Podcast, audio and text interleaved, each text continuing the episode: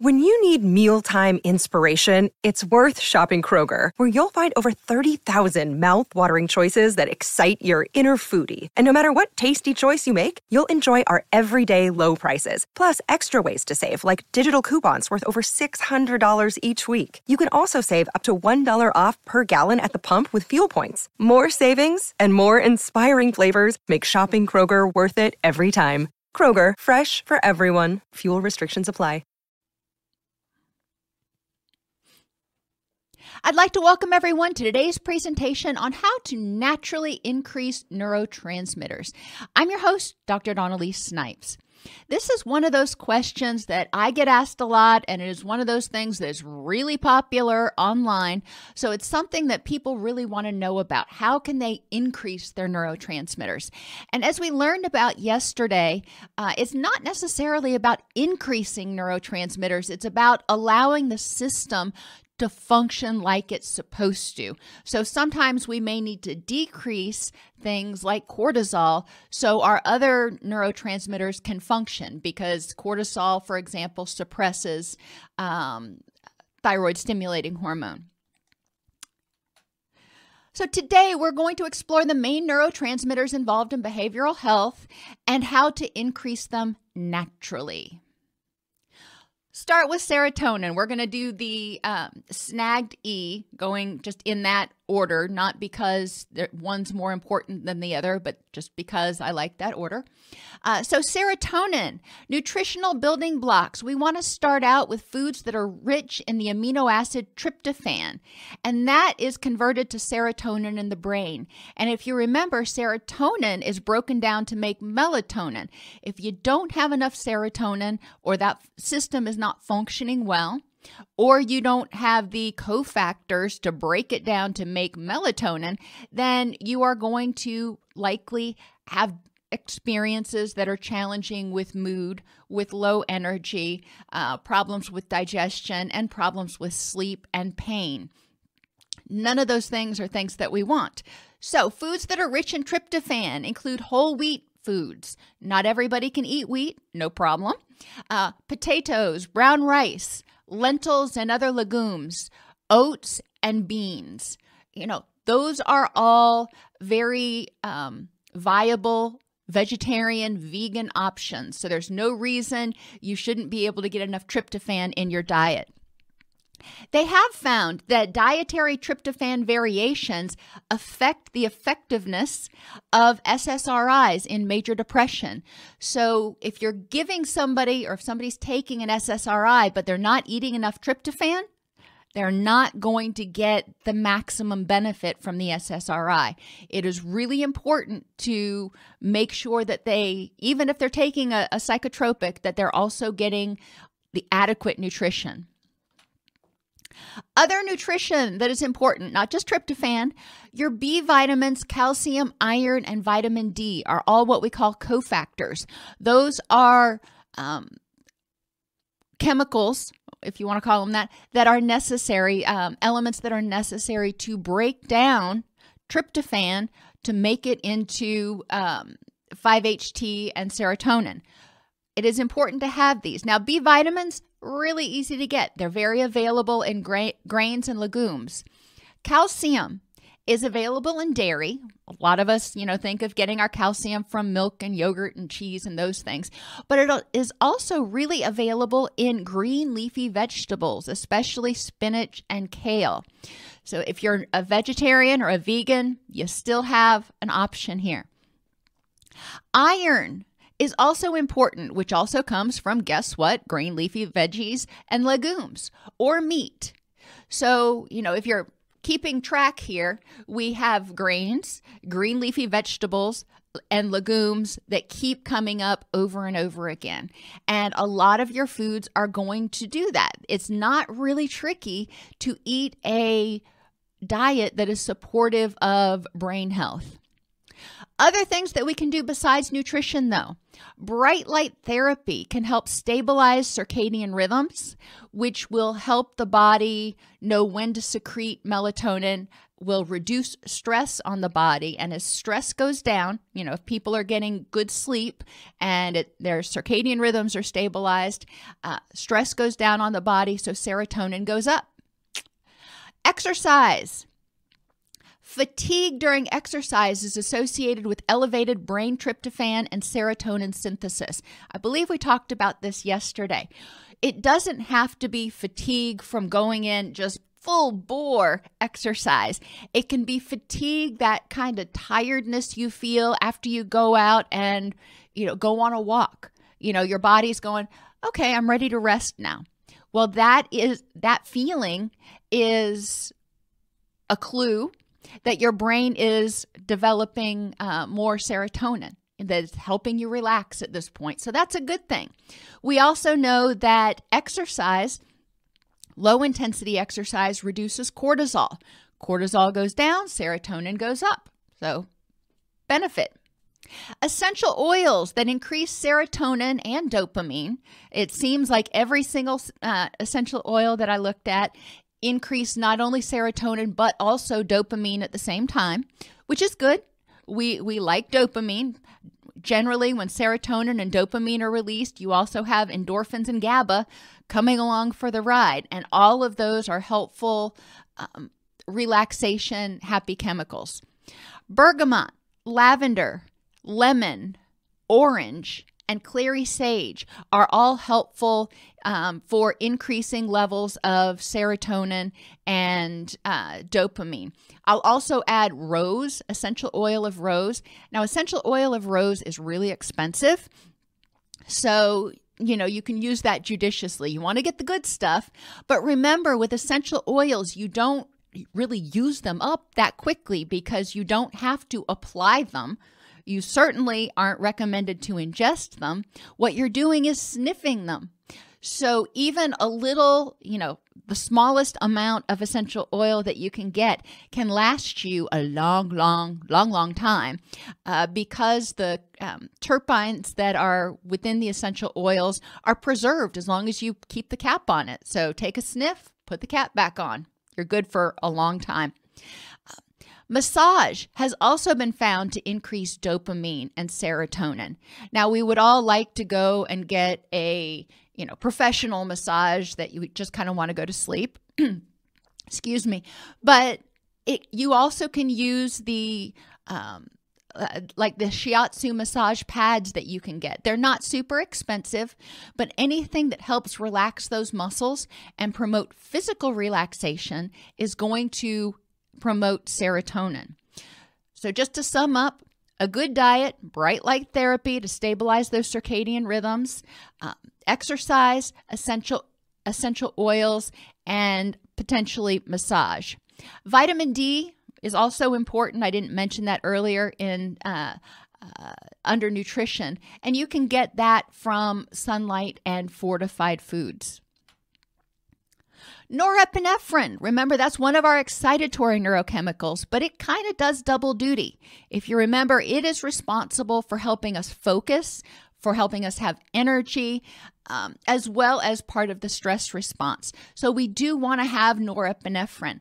One of the things that you can do, um, and I'll get to nutrition in a minute, to increase norepinephrine, they found that people that took a power nap right after lunch tended to have much higher levels of circulating norepinephrine.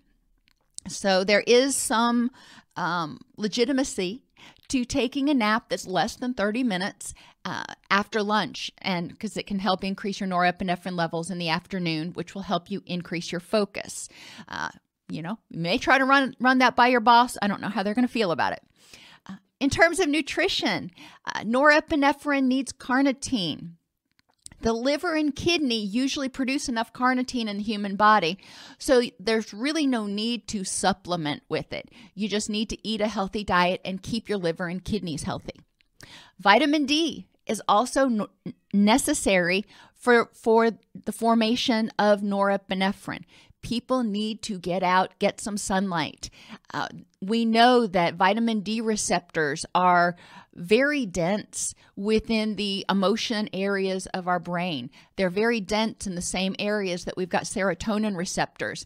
They are, you know, as I said, also involved in the production of norepinephrine. We do want to make sure people are getting enough vitamin D during the winter months or if people are working inside all day long, uh, they may have a vitamin D deficiency. Easy enough to check with a blood test. Um, and there are a lot of things that they can do. They can talk to their doctor about what they need to do to increase their vitamin D levels, whether sunlight's enough or they need to take a supplement or change their diet. Now, choline is a uh, nutritional component that is essential for the formation of norepinephrine. You find choline in a lot of things eggs, meats, dairy, poultry, chocolate. Chocolate's going to come up a lot. I love that because I love chocolate. Um, chocolate co- comes up a lot. Peanut butter, wheat germs, and Brussels sprouts and broccoli and other cruciferous vegetables as I said, the body really makes uh, a lot of uh, the stuff that you need to make norepinephrine in the liver and kidneys. So we need to keep our liver and kidneys healthy. That means drinking enough water, helping the liver and kidneys flush it out. Think of the liver and kidneys like a sponge that you're using to wash your dishes. You know, it gets kind of yucky and you rinse it out. You don't want to just keep smearing dirt all over each and every dish. Same sort of thing uh, with your liver and kidneys. You want to be able to help your body rinse out those toxins because they're filtering everything from our body. Reduce alcohol. Alcohol is associated with cirrhosis of the liver, liver inflammation. It is not a happy thing on your body.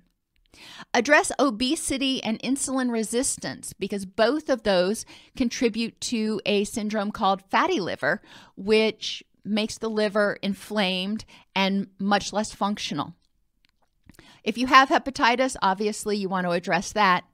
And control or prevent, if you don't already have it, diabetes and high blood pressure, because both of those are leading causes of kidney failure. If your kidneys are bad or your liver's bad, you're going to have a hard time you know making enough norepinephrine so you're you may feel like you've got brain fog you may have low energy levels um, Exercise also increases norepinephrine. And the essential oils, black oil, rose, chamomile, and possibly rosemary, have been associated with increases in norepinephrine. Now, there were a couple articles that noted that black pepper is a very stimulating essential oil. So if somebody's already anxious, they probably don't want to use that particular essential oil. They want to gravitate towards others that also enhance serotonin and dopamine, like rose and chamomile, and possibly rosemary. Acetylcholine is another one of those uh, excitatory neurochemicals. It does a lot in terms of modulation of the other neurochemicals. But acetylcholine is important. As acetylcholine goes up, serotonin goes down. Uh, we do need to remember that. As acetylcholine goes up, glutamate generally goes up. And remember, when glutamate is insufficient for some reason, then acetylcholine becomes our main excitatory neurotransmitter which means acetylcholine is important for the fight or flight reaction. It's important to have for energy, and it's important for a lot of bodily functions. Uh, we just don't want to have too much of it. It's all about balance, making sure that you're drawing a warm bath, not too much hot, not too much cold. You need to maintain adequate glucose stores. When our glucose stores go down, acetylcholine goes down. One of the things that people do when they go in, uh, start a ketogenic diet, for example, they want to go into ketosis, is they intentionally try to burn through all of their glucose stores. And that can actually reduce acetylcholine levels. Now, temporarily, that will um, increased serotonin levels, which can feel pretty good. A lot of people report that after they get out of that initial phase, once they're fully into ketosis, they often report feeling a lot uh, more energetic and a lot more optimistic. However, um, it's important that they talk over with their doctor what they're doing. It's hard to eat a well rounded diet um, and that is completely ketogenic. And uh, ketosis can actually be hard on the liver and kidneys over time. Taurine is also essential for the development of acetylcholine. Now, taurine can only be found in animal based products. Think about if you have cats, you know that they have to have taurine because they are what you call obligate carnivores. Now, as humans, there are other ways that we can get our taurine. Um, you can get it through supplements. Um, there are ways you can go about it and and I intentionally don't talk a lot about supplements because in our culture we tend to overdo supplements. People would rather pop a pill than try to plan make a meal plan or think about how to do it naturally. But taurine is helpful, and you will find a lot of the energy drinks that are out there have taurine in them. And part of it is to support the, the formation of acetylcholine. Now, choline is necessary for the development of acetylcholine. Remember, choline is found in animal foods and legumes. B vitamins are also needed to uh, handle the chemical processes to make acetylcholine, which again, we go back to grains, sunflower seeds, tofu, all of those are high in B vitamins. Um, if you can't eat grains, you know, look at sunflower seeds. If you have uh, gluten intolerance, you can look online. You can do an online search for um, gluten free sources B vitamins, and you'll come up with entire lists. So, you know, it doesn't have to be that hard. People out there on the internet have actually done a lot of research for you already. Some of my favorite sites are Dr. Axe as well as uh, World's Healthiest Foods um, in order to find lists of different types of foods associated with different nutrients. And vitamin D, again, is important. Vitamin D is necessary for just a, and B vitamins are necessary for just about every neurotransmitter. So that's why it's so important that we make sure we are getting those in our diet. Liver health again is essential. Now, humans can produce choline endogenously in the liver. We already talked about that, but we've got to make sure our liver is healthy. Remember, we want to make sure that we're not drinking too much alcohol and causing inflammation, and we are uh, moderating our um, body mass index because uh, fatty liver is an unhealthy liver. Long term exercise of light and moderate intensity, remember, it reduces cortisol.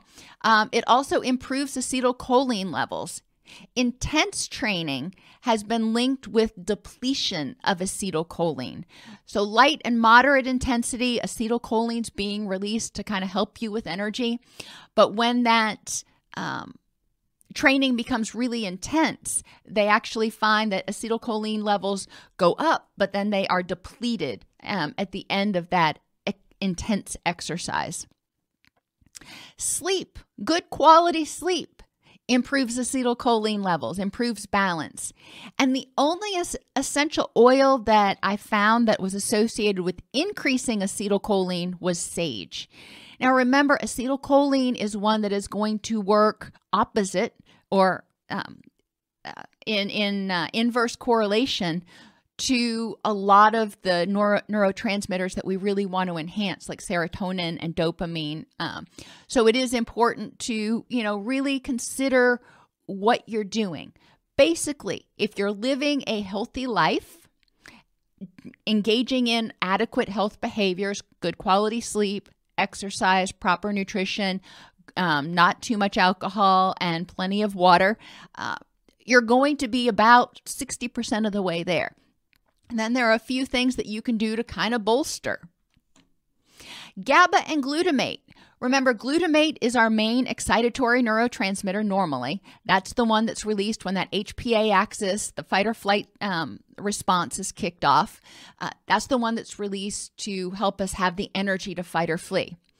GABA, if you remember, is made by breaking down glutamate. So if we don't have enough glutamate, then we won't have enough GABA. But there are also other things, like if you don't have the cofactors to break down glutamate to make GABA, then you're going to have a problem.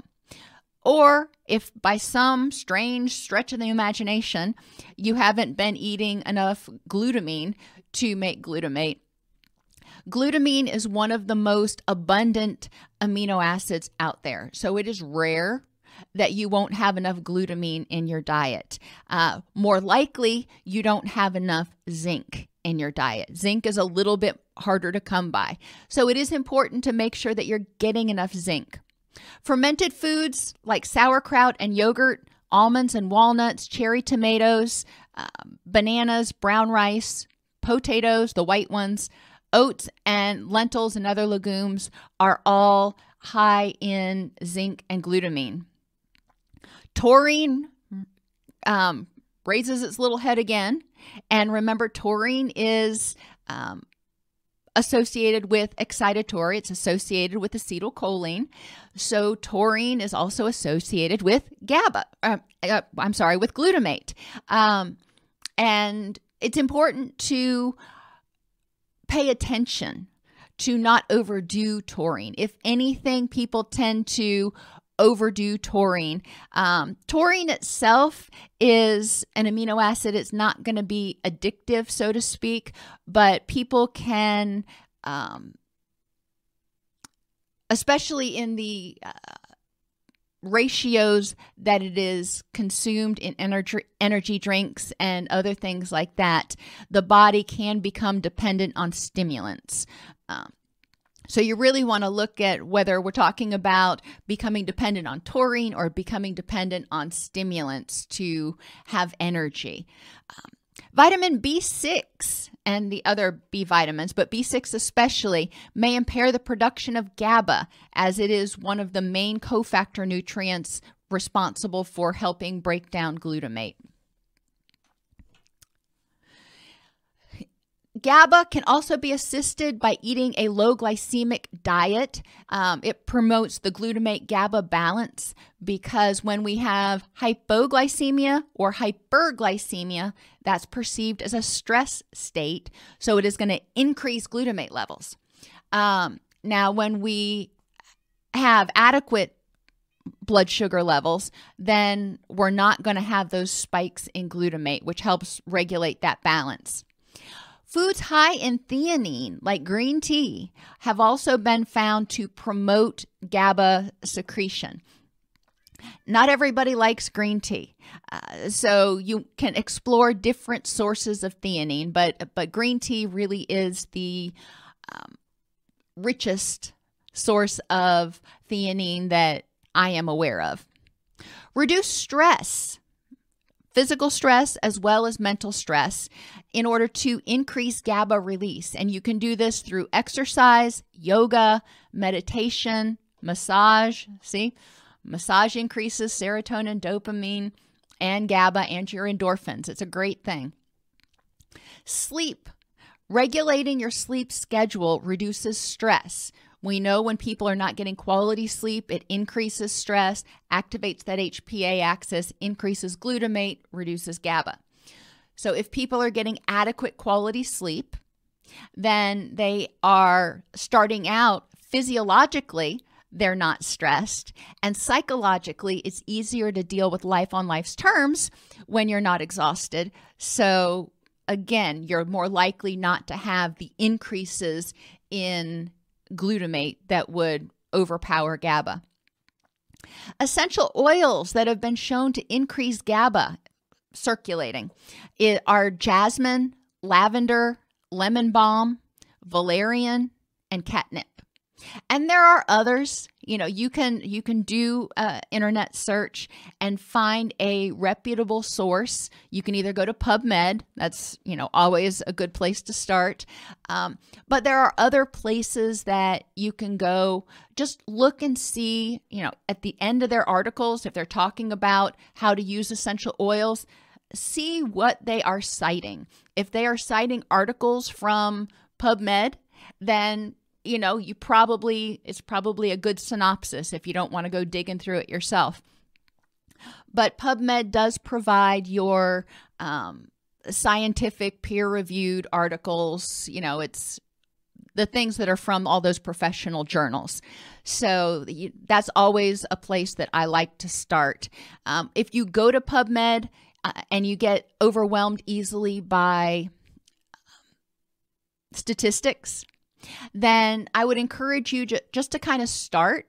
You do your search and then start by reading the abstract. And a lot of times in the abstract and the conclusions, or yeah, abstract and the conclusions, you will find what you need. You don't necessarily have to read through all the methodology unless you really want to. Uh, endorphins. You know, this is another thing that we talked about yesterday. These are our endogenous opioids. Endorphins, remember, are naturally released when you eat. We don't want to release our endorphins too much, though, because just like our body can become tolerant to exogenous opioids like heroin or Oxycontin, our body can be become tolerant to endogenous opioids. And one of the ways that may happen is if we are constantly or regularly eating and causing a kind of a low level influx of endogenous opioids constantly. Uh, so it is important to pay attention to that and try to enhance your insulin sensitivity. Now, insulin sensitivity is the opposite of insulin resistance. Just like other types of resistance, where when tissue is exposed to a chemical um, or a substance too often or too much, it becomes less responsive. That's the resistance. It says, no, I'm not going to pay attention. Sensitivity means that it is, you know, alert, sort of, and looking for that chemical or hormone or whatever it is to come its way one of the ways that people increase insulin sensitivity is by um, intermittent fasting. That is not for everybody, especially if somebody has diabetes. But it is there are ways to um, help your body become more insulin sensitive. One of them is uh, eating a low glycemic index diet, eating meals instead of grazing throughout the day. Those are the two biggest things that you can do. Some people need to eat throughout the day, and that's, you know, great. That's what we've always been told. You need at least breakfast, lunch, and dinner, and maybe even a snack in there. But that's very different than somebody who is eating, you know, every single hour, like constantly throughout the day, and their body is constantly producing insulin. Uh, again, before you make major changes to your diet, talk to a nutritionist or your doctor. But it is important. Insulin resistance, you know, the bad thing, is associated with cardiovascular disease, high blood pressure, and, you know, a whole host of things. So, increasing insulin sensitivity is good for a lot of aspects of health and mental health. Anyhow, in order to increase endorphins, other nutritional things that you can do include eating dark chocolate. And you don't have to eat chocolate candy bars. You can eat chocolate nibs, or you can even eat organic dark chocolate powder. That's what I do. I put in about a quarter teaspoon of dark chocolate powder into my coffee. I like the taste myself. Um, not everybody does, but dark chocolate powder, um, your cocoa is actually you know relatively fat free it's high in a lot of um, uh, flavonoids there's a lot of benefits to it so i can really i'm a fan of chocolate Another way to increase endorphins, interestingly enough, is to eat spicy foods. And the reason that is, is our endogenous opioids, remember, are painkillers. So when we eat spicy foods and our tongue starts burning, our body sends out endorphins to take care of that. So I thought that was kind of interesting. Again, vitamin D and B vitamins raise their little heads. We have to have them in order to complete the the chemical processes in our body. There's just no getting around it. Exercise can release endorphins. We've heard all heard of the runner's high. You know, generally, um, the endorphins are released when we are engaging in more strenuous exercise. Um, forest bathing, we've talked about that before, um, which just means being out in nature. It's not literally taking a bath in the forest. But being out in nature, being around green plants, is also another way to increase endorphins. Sex increases endorphins. Laughter increases endorphins. I have regularly encouraged you guys to take time every day to laugh, whether it is watching a funny video on YouTube or laughing at your dog or your cat or whatever it is but try to do something every day that gives you a good belly laugh. It enhances your immunity, it enhances your endorphins, it enhances dopamine. It's it's a good thing. Laughter is good. You know they say it's the best medicine. I don't know if it's the best, but it definitely is good for a lot of a lot of things. Acupuncture and acupressure have also been associated with increased increases in endorphins. Obviously, acupuncture, you're going to go to somebody who's professionally trained in it.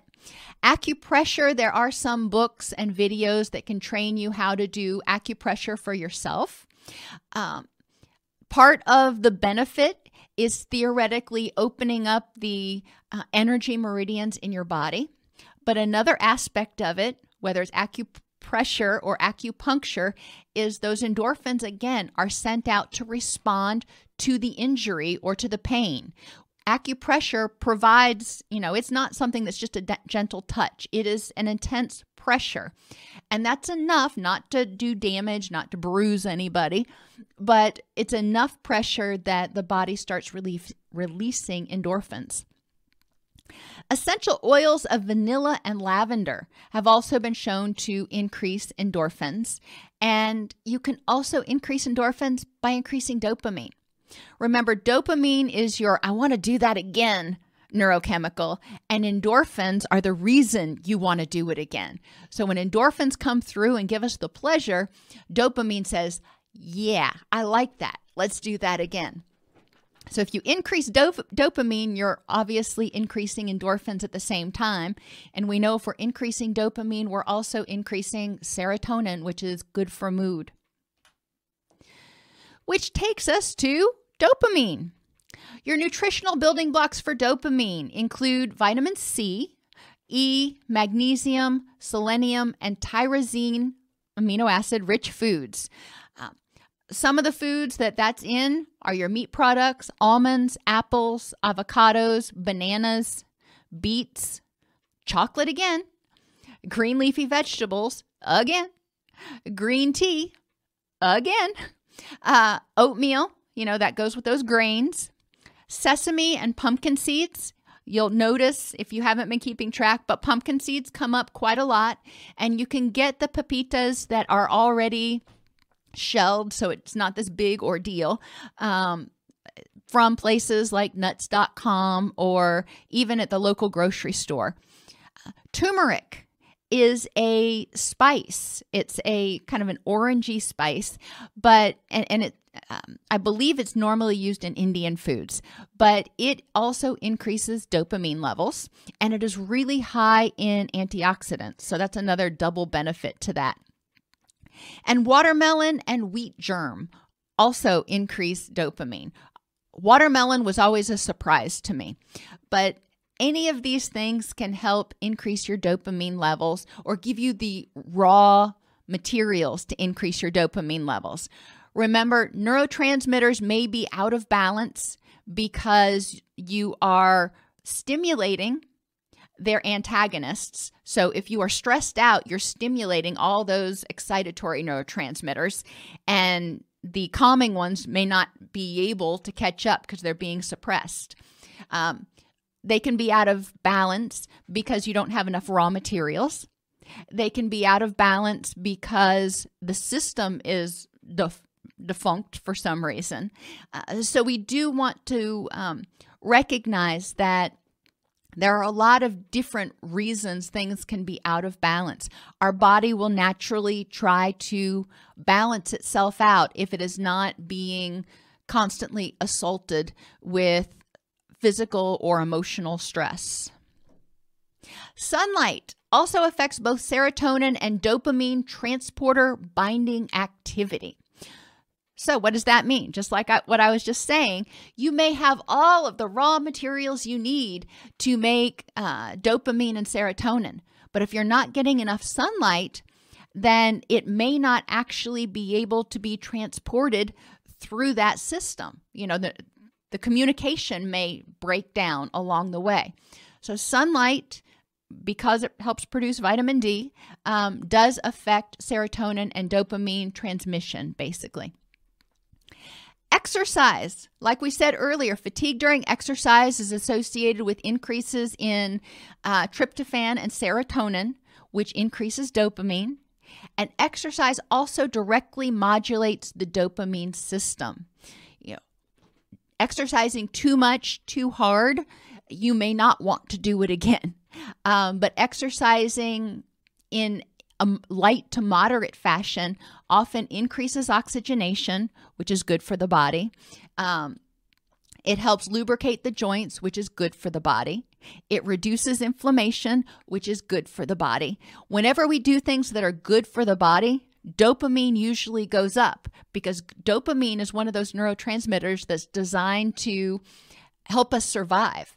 So it helps us figure out which things are good for us, and then it theoretically doesn't re- reward the things that are bad for us. Just like your endorphins, laughter and sex will both increase dopamine. Now, doing them both at the same time may not work, but um, those are both things that you can do. Essential oils of bergamot, lavender, lemon, oregano, rose, and peppermint have all been shown to increase dopamine levels.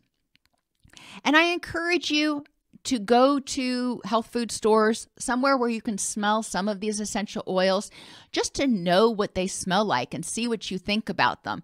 Obviously, oregano, you probably have it in your kitchen. You can take the lid off and sniff it, and just get a general idea. You know what rose smells like um, and peppermint, but you may not know what, for example, bergamot or clary sage smells like. So it's worth when you're out sometime, taking a stop by somewhere that has essential oils, generally health food stores, and uh, seeing if there are any that you want to add to your tool chest. You can also increase dopamine by increasing serotonin. When we take serotonin reuptake inhibitors, we actually are also increasing, at least to some degree, levels of norepinephrine and dopamine. Not that I'm saying that's the way to do it necessarily, but I'm saying anytime we increase serotonin, we are going to alter the balance and the levels of just about every neurotransmitter. Now, your endocannabinoids, your natural cannabis receptors. Obviously, um, one way that you can activate those is with CBD oils or cannabis.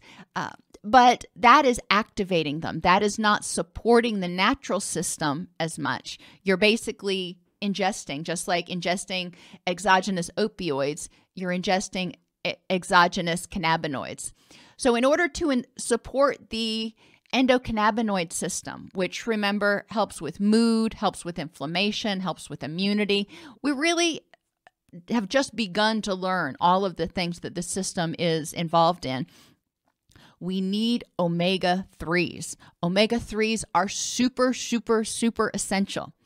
The precursors for endocannabinoids are found in the lipid membranes, um, which lipids are fats, and it's these essential fatty acids that provide that. So we need to have omega 3s and to, to a certain extent, omega 6s. Remember, we generally want to have them in a four to one ratio, four omega 6s to every one gram of omega 3s. Um, but you can find omega 3s, they're very plentiful in walnuts, cold water fish like salmon and mackerel, and oops, I didn't spell that right. Chia seeds. Um, chia seeds are a wonderful, amazingly dense source of not only protein, but also uh, omega 3s. Now, they are relatively, because they're high in fatty acids, they're also relatively high in uh, calories. I think think it's two tablespoons is 150 calories. It may be a quarter cup. I can't remember right now. Um, but it is an excellent source of fiber, omega 3s, and uh, vegan protein. Um, uh, chia seeds are one of the few vet- plant based sources of complete proteins. Most vegetable proteins are incomplete, so you need to combine them in order to make a complete protein profile. Chia seeds have everything, so I'm a big fan. Vitamin D is essential for your endocannabinoids. Tea, especially green tea, is helpful for increasing the activity of the endocannabinoid system, uh, partly because of the theanine. And dark chocolate, again.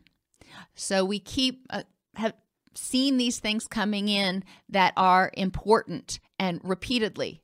Uh, green tea, tea, vitamin D, dark chocolate, B vitamins, green leafy vegetables, uh, legumes, exercise, stress reduction, and certain essential oils. Uh, endocannabinoids are uh, released when there is a little bit of inflammation. So, when we exercise, a lot of times we cause a little bit of inflammation and endocannabinoids can be um, released. What we're talking about again is light to moderate exercise, not anything that's super intense. Sleep can help regulate endocannabinoid levels by reducing physiological stress. And essential oils of black pepper, clove, Ylang Ylang lavender, and Atlas cedarwood have all been found to activate the endocannabinoid system. Thyroxin. Remember, thyroxin is one of your, or is your uh, thyroid hormone. So when your thyroid is not operating the way it's supposed to, you can feel sluggish. When your thyroid is not operating as it's supposed to, the hypothalamic pituitary thyroid axis is going to have a breakdown, and that will affect the other systems of the body. We need our thyroid, or at least we need thyroid hormones. People can have their thyroid excised because of cancer or whatever and take uh, thyroid medication, but we do need thyroxin in our system. Nutritionally, what do we need for a healthy thyroid? Iodine we need to have iodine in our system. And they found that since a lot of people have gone to sea salt and Himalayan salt, Himalayan sea salt, that a lot and, and non iodized salt, that in America, a lot of people are actually starting to have an iodine deficiency unless they're taking a multivitamin. A lot of the foods that we eat that have salt in them, like bread and those things, are made with non iodized salt. Iodized salt is one way to get it. You don't need a whole lot. Kelp is another way to get iodine in your diet. Uh, so, and, and also multivitamins. Selenium is important and it's available in nuts, seeds, and yogurts. Brazil nuts are one of the healthiest and, and most dense sources of selenium. Now, if you're not familiar with Brazil nuts. They're those if you get mixed nuts like from planters, they're those big old nuts that I always used to think looked kind of like a banana. Um, you only need one and you're getting like 400% of the selenium you need for the day. Actually, if you eat too much selenium, you're probably going to develop selenium toxicity, which will make you nauseous which is probably one of the reasons I always thought they were just being stingy in the mixed nuts. But that's probably one of the reasons they don't put a lot of uh, Brazil nuts in the mixed nuts because they don't want people overdoing it on the Brazil nuts and and getting a tummy ache. So, Brazil nuts are available. You can order them, you know, individually, you know, just order Brazil nuts alone instead of having to try to get 17 different kinds of mixed nuts to pull out the pull out the Brazil nuts. Um, but remember, walnuts, almonds, and Brazil nuts are all super high, super nutrient nuts that are available if you can eat them. They're all tree nuts. So if you have an allergy to tree nuts, then you're kind of out of luck there. You can also get selenium from seeds like sunflower seeds and yogurt. Zinc you can get from meat, cashews, and chocolate. Uh, cashews are really high in zinc and copper, uh, which are both necessary for a lot of your neurotransmitters.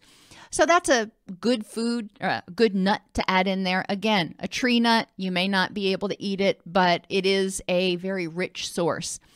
Sesame seeds are also in the seeds category. They're high in copper as well as selenium. Magnesium you can get in spinach, corn, avocados, shrimp, raisins, bananas, and broccoli, among other things. My guess is you can, with the exception of iodine, you can probably find something in each one of these categories that you already eat, which is good. Exercise can help regulate thyroxin levels because it helps to reduce cortisol, low intensity exercise. When there's when the cortisol is in the system too much, it prevents the thyroxin from being converted so it's uh, bioavailable. We do want to reduce cortisol levels. Sleep also re- regula- helps regulate stress. Adequate quality sleep reduces that HPA axis. I know I sound like a broken record, but it really is that important. And essential oils, any of your stress reducing essential oils, any of your essential oils that increase serotonin and dopamine and GABA are going to be helpful at suppressing cortisol, which make thyroxine more able to do its job. It gets cortisol out of the way so thyroxine can do its job. But also frankincense. And I thought that one was interesting that frankincense is uh, stimulating on the thyroid. Now, the last thing we're going to talk about is progesterone. And I know that's not a neurotransmitter, that's a hormone. But if you remember, pro- progesterone is the precursor to cortisol, and we need cortisol in our uh, circadian rhythms because it peaks in the morning and it gives us the get up and go to get out of bed. If we don't have enough cortisol, you're going to wake up and you're just going to be like, yeah, snooze. Um, so we do need a certain amount of cortisol. What we need to do to regulate that cortisol is regulate our stress because cortisol is secreted not only because of circadian rhythms, but also in response to stress.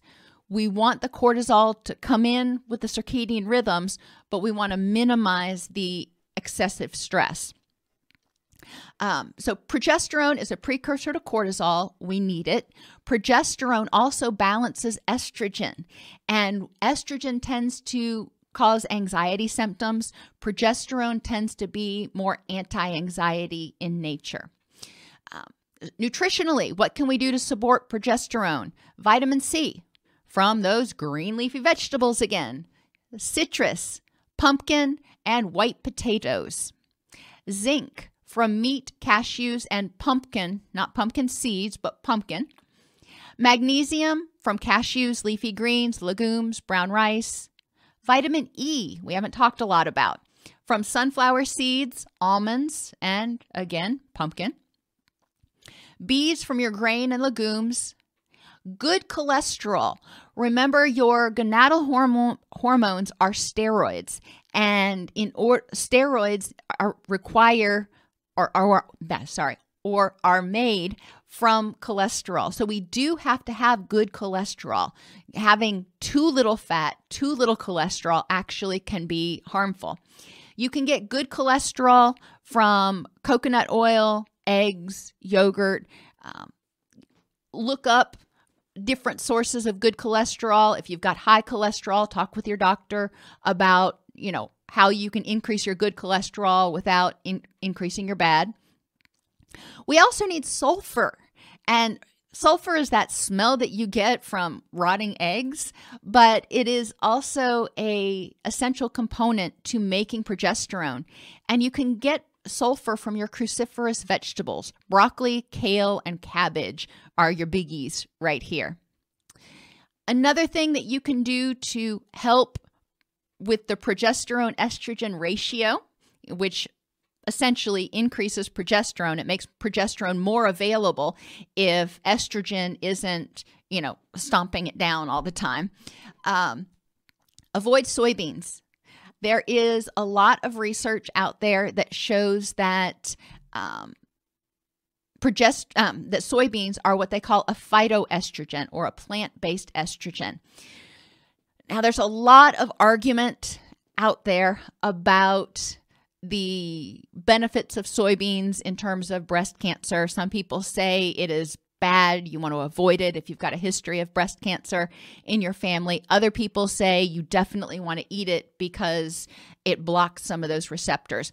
We're not talking about that right now.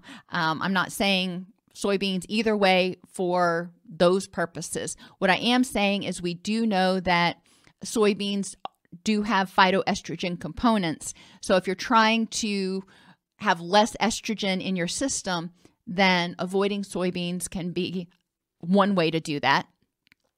And reducing coffee, caffeinated coffee, uh, is also recommended because caffeine, just like other stimulants, increased estrogen. Yeah, I know.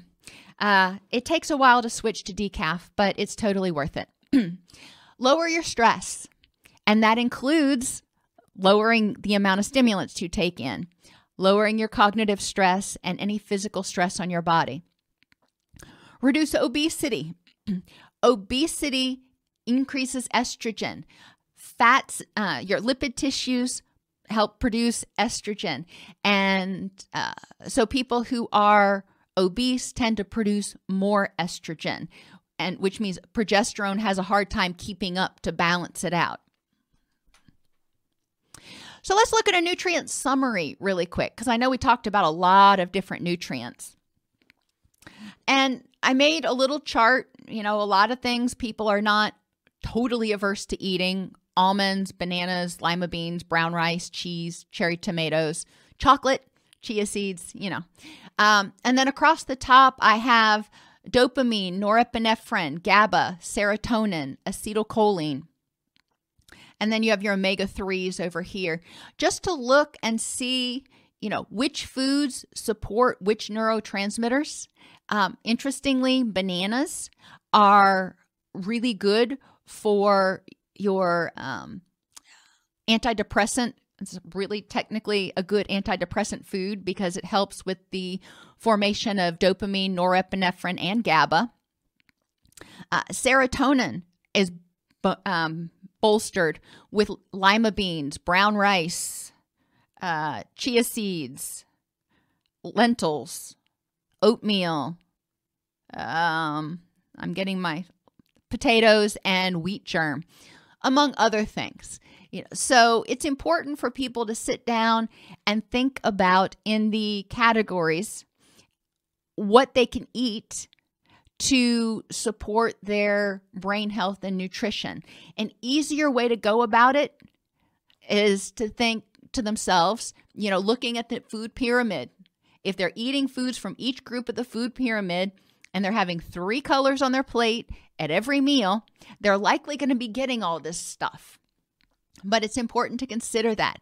Vegans and vegetarians have a little bit more of a challenge, especially vegetarians that are not lacto ovo vegetarians. If they're willing, if they eat um, eggs and are willing to consume dairy products, then they're getting a lot of those things like taurine that are only available in uh, animal products. But if they do not consume any animal products at all, then they need to think a little bit and look and make sure that they are getting the full complement of nutrients that they need. Helping your body to balance hormones and neurotransmitters requires good nutrition and good health behaviors like exercise, sleep, and deep breathing. All of those things are going to um, be good for your body, which are going to help regulate your um, neurotransmitters. When we sleep is our body's time to rest and recalibrate, so to speak. So if we're not getting good enough sleep, then we're not recalibrating. Address cognitive and emotional stress. Those things are going to cause the, the brain to secrete more excitatory neurochemicals than it needs to. You know, we have the normal um, uh, circadian rhythms and the cortisol flow, but then additional stress that we experience cause, you know, bumps in that cortisol level, causes it to go spike up. And we really want to try to avoid as many of those spikes as possible. Remember, serotonin, GABA, dopamine, endorphins, thyroxine, and progesterone are all related to relaxation and positive mood. We need to have thyroxine and a healthy thyroid to avoid symptoms of depression, you know, so that's why thyroxine's there.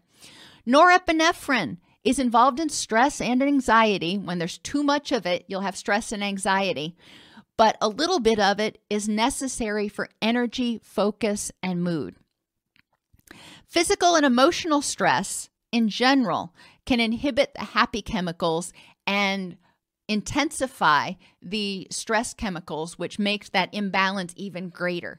So, we do want to help people focus on mitigating. You're not going to eliminate stress, it just ain't going to happen. But mitigating the stress in their life and learning how to regulate their uh, reactions regulate their emotions so they don't become dysregulated and cause you know extreme dumps of cortisol and glut- glutamate and acetylcholine that uh, is really very um, tough on the body. Are there any questions If this podcast helps you help your clients or yourself, please support us by purchasing your CEUs at allceus.com or getting your agency to sponsor an episode. A direct link to the on-demand CEUs for this podcast is at allceus.com slash podcast CEUs. That's allceus.com slash podcast CEUs.